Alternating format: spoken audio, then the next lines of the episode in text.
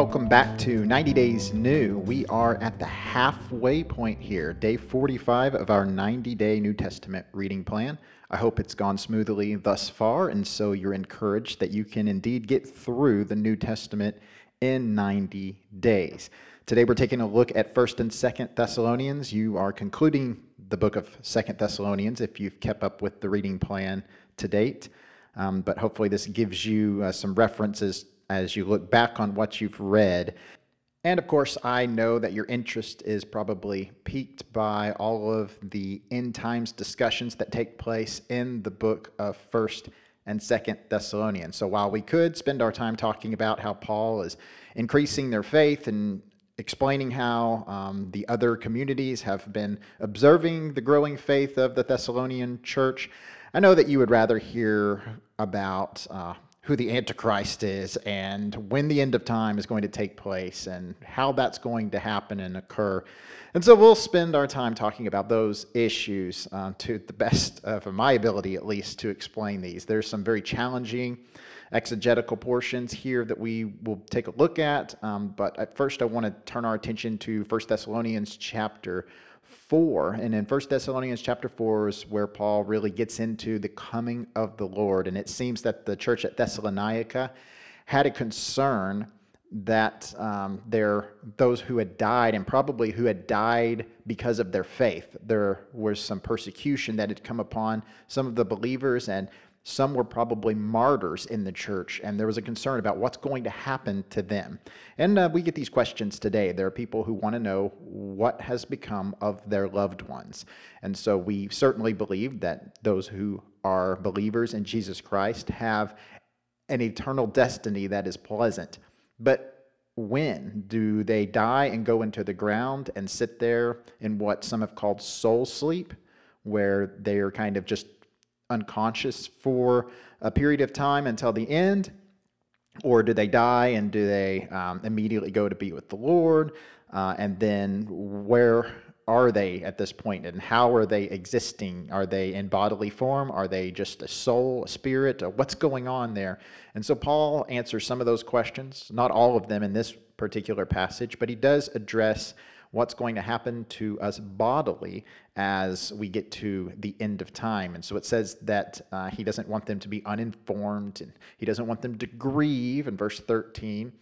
Um, but he says, since we believe that Jesus died and rose again, that's the basis for the resurrection. And we see the same argument in 1 Corinthians chapter 15 that we've already read through, as Paul explains that we have hope in the resurrection because we believe that Jesus died and rose again. And if we don't believe in resurrection, then Jesus didn't rise from the grave. And if Jesus didn't rise from the grave, then we are above all to be pitied. We are hopeless. And so, looking at this passage, we see because Jesus rose from the grave, we can have faith and confidence that he's going to come and he's going to resurrect those who believe in him. And it says um, that we who are alive will not precede those who have fallen asleep.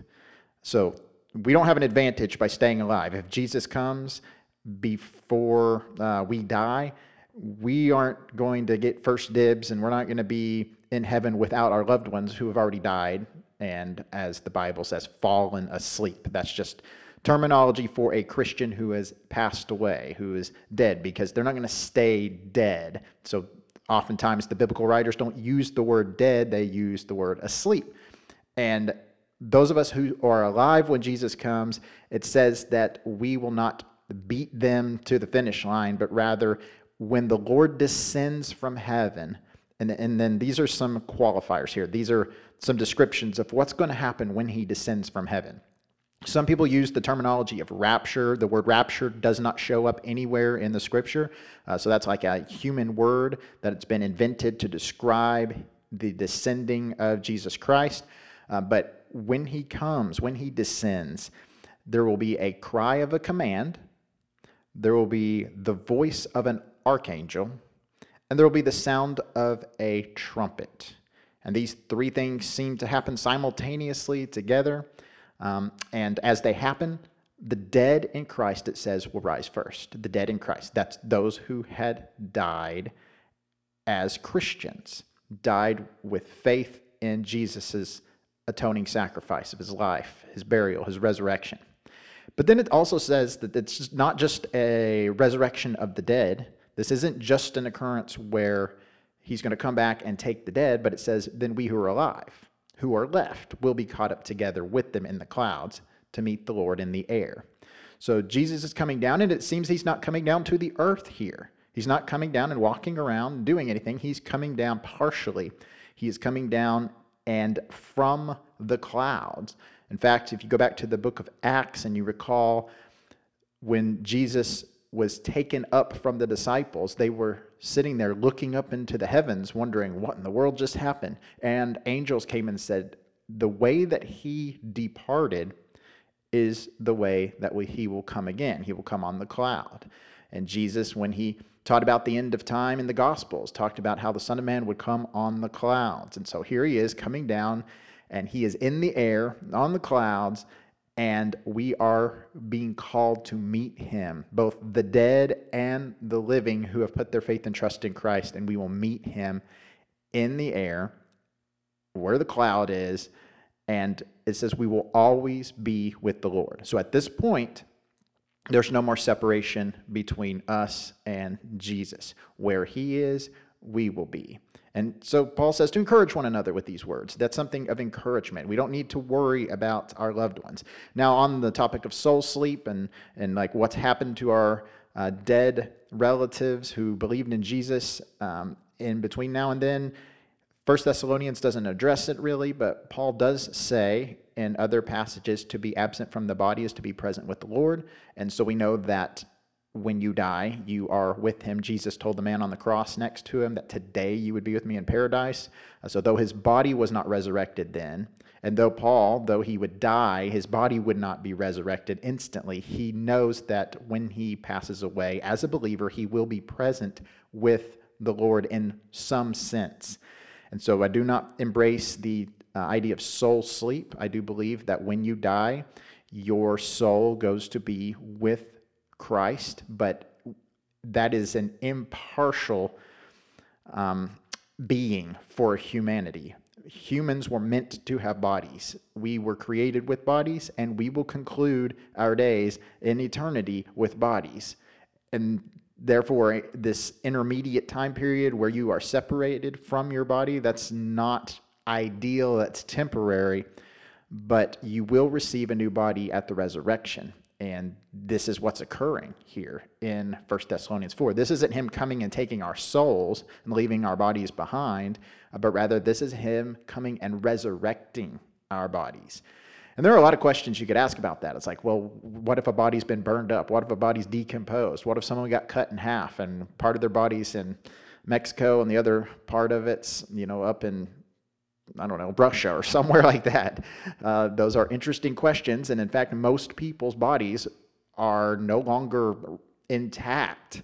And some of their bodies are actually a part of our bodies now, which sounds weird and gross, but the nutrients from the breakdown of our bodies goes into the soil, which goes into the plants, which goes into the vegetation, which we turn around and eat. And um, all of this circle of life, we all get mixed up and mashed together. And he's not coming back for physical elements that are a part of our like biological composition. He is coming back in some other spiritual sense, but there is a resurrection that is connected to the body. And I believe it's going to be a recreation of the body as it's resurrected. It'll be a glorified body, and we will receive that as our reward for having faith and trust in Him. And, and so, how old will that body look? Um, will it be strong? Will it be healthy? Will we have the same freckle patterns? I, I can't answer any of those questions from Scripture because it doesn't answer it. I just know that it's going to be glorified. And so, it will certainly be good. There won't be any deficiency or any kind of uh, weakness associated with that body. It will be a glorified body. But that is something that we will receive when Jesus comes back. Chapter 5 is important to look at. It says, Now concerning the times and the seasons, brothers, you have no need to have anything written to you. For you yourselves are fully aware that the day of the Lord will come like a thief in the night. This is a saying that Jesus often articulated to his disciples. is that he was going to come like a thief in the night. He was going to come when many people weren't looking for him. And so he encouraged his disciples to stay vigilant and to continue to look and wait and live their lives as if he was coming the next day. He's coming like a thief in the night. As uh, the lightning strikes across the sky, you're not fully aware, you can't prepare yourself uh, for when that's going to happen exactly. It just happens. And when it happens, it happens suddenly and it happens with power. And so we need to be awaiting that. And we need to be prepared for Jesus to come at any moment. And so that's one of the things he teaches the people at uh, Thessalonica. However, by the time we get to the second letter of Thessalonians, it seems that there's already been a false teaching that's crept into the church and has caused people angst that they have actually missed the coming of the Lord. And so, before I even talk about that, that's primarily discussed in chapter 2. I do want to go to chapter 1 of Second Thessalonians and take a look at what it says Uh, about the second coming here, because he, he makes a statement, Paul does in verse 6, that God is going to repay with affliction those who had afflicted the church. And he's going to grant relief to those who had been afflicted. And so we say, wow, God's going to come and he's going to make things right. When is that going to happen? When is he going to punish the evildoer? When is he going to take care of those who have made martyrs out of the Christians at Thessalonica and other places in the world? Well, he says this when the Lord Jesus is revealed from heaven with his mighty angels in flaming fire, inflicting vengeance on those who do not know God and on those who do not obey the gospel of our Lord Jesus. As you read through um, these passages about the end of time, and as you go and you compare some of the passages in Revelation that we'll get to eventually, you see that one of the ways that Jesus is coming is depicted is he is coming with his angels and he is breathing destruction upon them. Sometimes it's uh, depicted as fire coming from his mouth. Sometimes it's depicted uh, in other ways, fire raining down from heaven. If you look at Revelation 19 and you look at Revelation chapter 20, you'll see these descriptions of the destruction of the evildoer and of those who oppose the Christian church. But this is how God is going to have vengeance on the evildoer. He's going to come with this destruction. It says in verse 9, they will suffer the punishment of eternal destruction away from the presence of the Lord and from the glory of his might. So you have these two categories of people the people who are going to experience eternal life with Christ when he comes. He's going to resurrect them, he's going to give them glorified bodies, and they will forever be with him, it said in 1 Thessalonians chapter 4. They'll never be away from the Lord. But then there's this other group of people who the punishment is eternal uh, destruction away from the presence of the Lord. So our final destiny will either be with the Lord or away from the Lord. And we have a choice to make right now as where we want those final days to be. And that all boils down to our faith and trust. But let's take a look at Second Thessalonians chapter 2. In Second Thessalonians chapter 2, this is where Paul brings up the fact that many have been alarmed by uh, either a spoken word, it says, or a letter that seemed to be from Paul. Like maybe someone had written a pseudepigraphal letter in Paul's name that was claiming that the second coming had already taken effect. And he words it in the phrase, the day of the Lord has come. The day of the Lord is Old Testament language that is associated with the final day or days of humanity on this earth before God's judgment is carried out on the evildoer and his deliverance takes place for the righteous. And so there is this rumor that that's already taken place. Now, I don't know how you can really convince people of something like that uh, without there being some obvious signs, but whatever they were saying, these false prophets had gotten to the heads of many believers and their faith was being shaken. And so Paul comes and he reminds them of things he had already taught them, it says.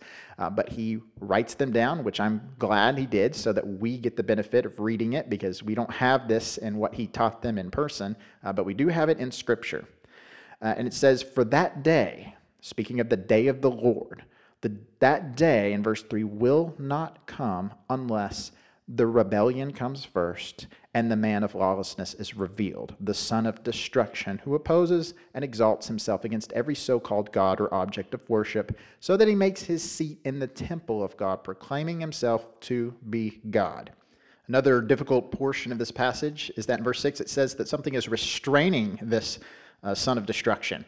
And whatever is restraining him will at some point be taken out of the way, it says there in verse 7. And once it's taken out of the way, then the day of the Lord can come at that point, but not before then. And so we have three questions. We have the question of what is the rebellion that's got to come first. We have the question of who is the son of destruction or the man of lawlessness. And then we have the question of what is restraining the son of lawlessness. There are various viewpoints on this, one of them coming from a group of predispensationalists who view the temple described here, where the son of destruction will set himself up as a god. They'll view that temple as a physical temple, a temple that is built, a temple that is a literal interpretation of the book of Ezekiel and other Old Testament passages that prophesy of a future restoration of the temple. And so they believe that in the end time there will be a rebuilding of the temple, and this son of destruction will set up as God in that temple, that physical temple, and that will be the events that transpire. Uh, and they'll describe the lawlessness as the fact that he is turning people away from God, and that's the rebellion that's being discussed. Uh, the word uh, rebellion comes from the Greek word apostasia. So when we use the word apostasy, that comes from that Greek word. And they see apostasy as a falling away from the faith. And that's going to take place with this man of lawlessness setting up in that temple. And they would say the thing that's restraining him, the thing that's keeping him back and holding him back right now, many of them at least would say that that's the church. And the church is going to be taken out of the way. When the church is taken out of the way, then all this lawlessness and this Antichrist will be let loose on the world. And so the, um, the rapture becomes the thing that takes the church out of the way, and therefore they're not there for all of this lawlessness that breaks out. They are not around to see the destruction that comes. Um, but I don't think that that's a good interpretation of this passage. For one, the very argument that's being made here is Paul is describing the things that they should be able to see to know that they did not miss the day of the Lord. And if the church is taken out of the way before these things unfold, before rebellion comes, before the man of lawlessness sets up in the temple, if they're taken out of the way, then they're not going to get to see those things. And so they're no longer proof that the day of the Lord hasn't come. And that's the very argument that Paul is making here is that you should be able to see these things with your own eyes first. And that the, the coming of the lawless one is going to come by the activity of Satan. He's going to have power, false signs and wonders, and wicked deception. And he, he's going to trick people. And God's going to send strong delusion, it says, so they will believe what this, this figure tells them.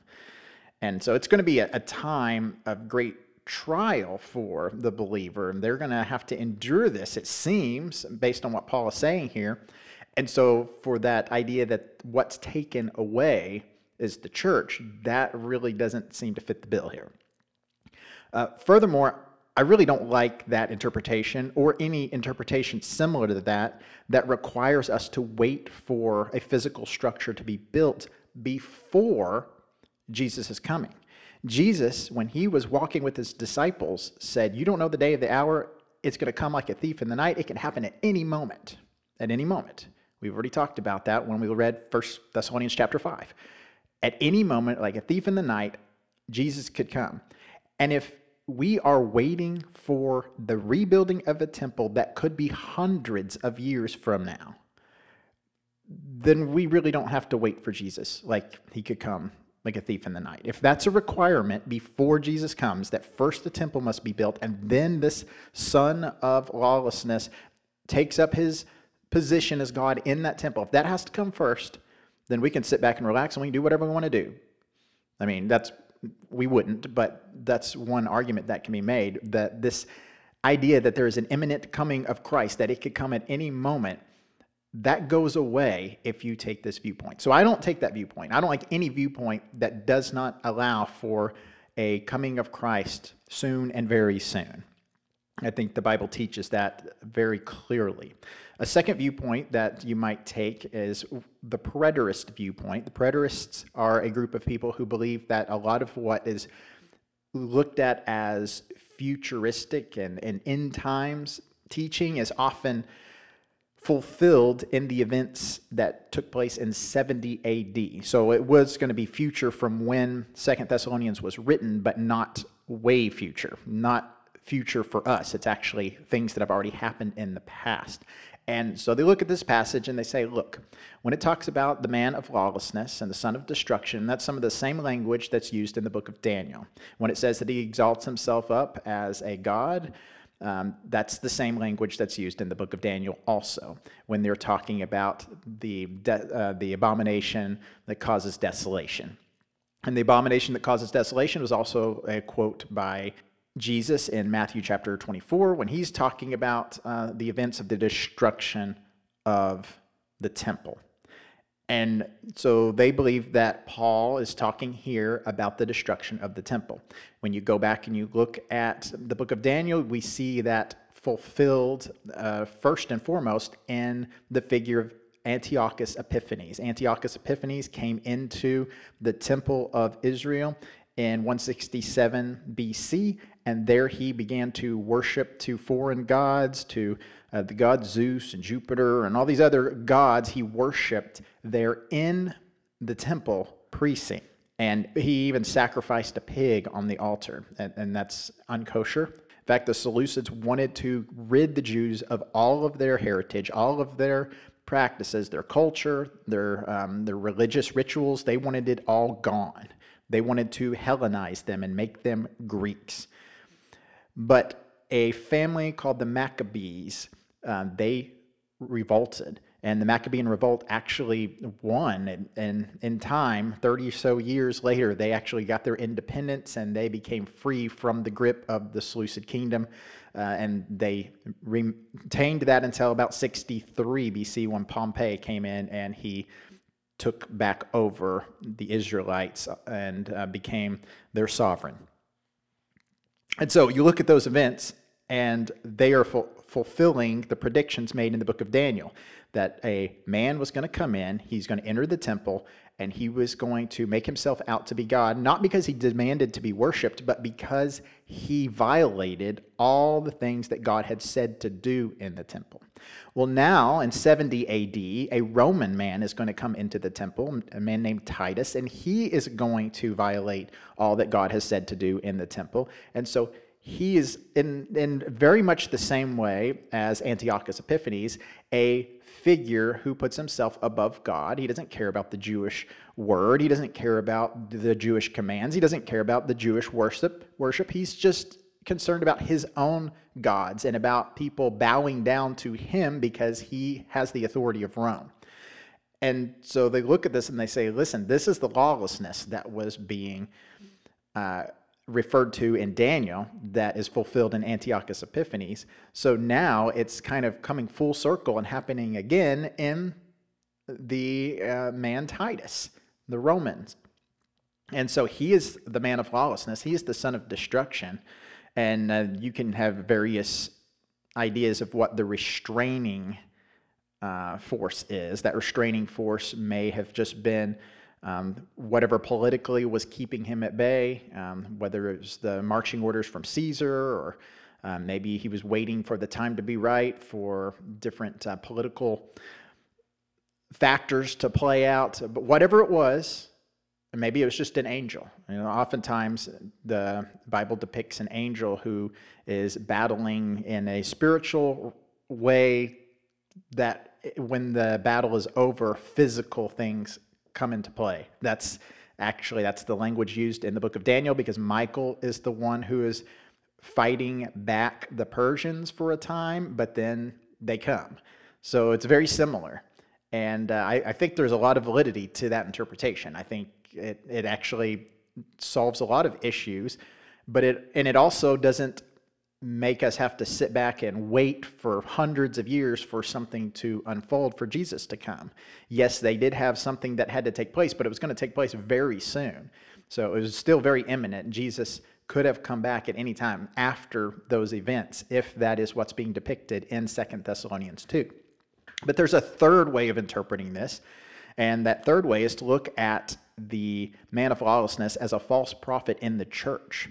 And so he's not going to set up himself in a physical temple like Titus came into the physical temple, or like the um, pre trib um, dispensationalist view the end time temple as a, a new temple that will be built.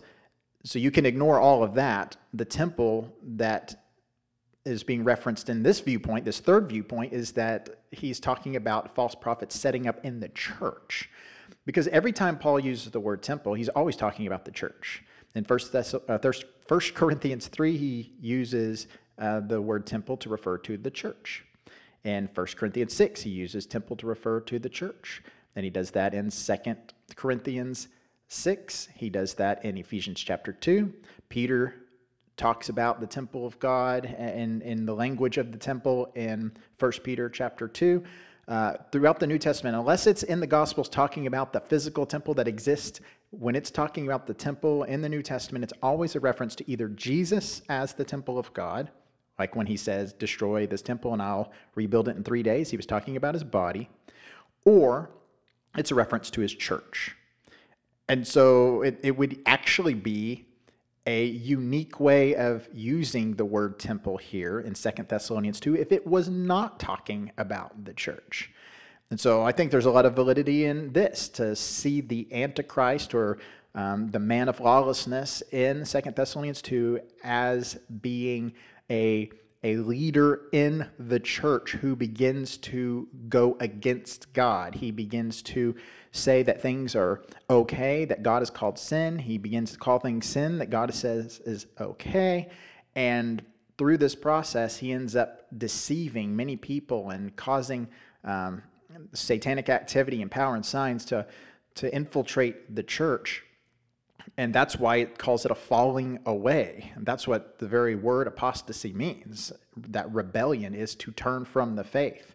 And that's exactly what Jesus says in Matthew 24. He says lawlessness will abound and that the love of many will grow cold. That the end of time is going to be this time that people begin to depart from the faith.